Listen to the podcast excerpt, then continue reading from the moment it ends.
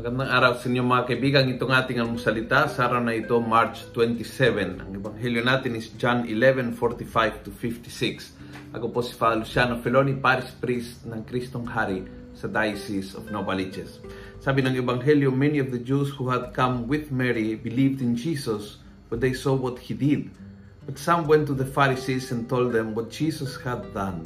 So the chief priests and the Pharisees called together the council. They said, What are we to do? This man keeps, keeps on performing many miraculous signs. If we let him go on like this, all the people will believe in him. And as a result of this, the Romans will come and destroy our holy place and our nation.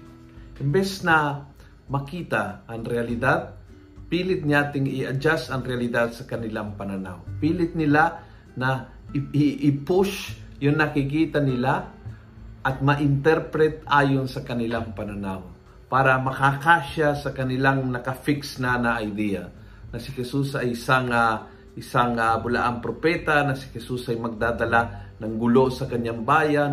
Malinaw sa kanila iyon at lahat ng nakikita nila ay pilit nilang i-adjust sa preconceived idea na nasa nasa utak nila nasa isip na nila Humingi tayo ang biyaya na kailanman hindi po magiging ganyan. Fix sa isang idea at lahat na nakikita mo at binabasa mo ay ini-interpret, tinatranslate sa lingwahe na gusto mo. embes na embes na maiintindihan mo nangyari and you take it as a sign ng kadakilaan ng Diyos, ng, ng direksyon na binibigay ng Diyos, pilit nilang ipasok sa mga preconceived ideas. At habang ganyan ang iyong pananaw, walang magagawa ang Diyos. Dahil anumang magagawa ng Diyos ay ipipilit ipasok sa idea na nasa utak mo.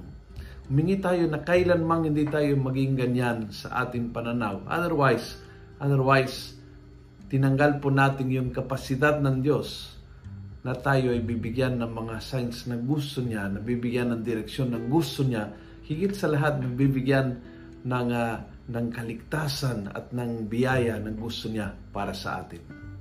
Kung nagustuhan mo ang video ito, pass it on.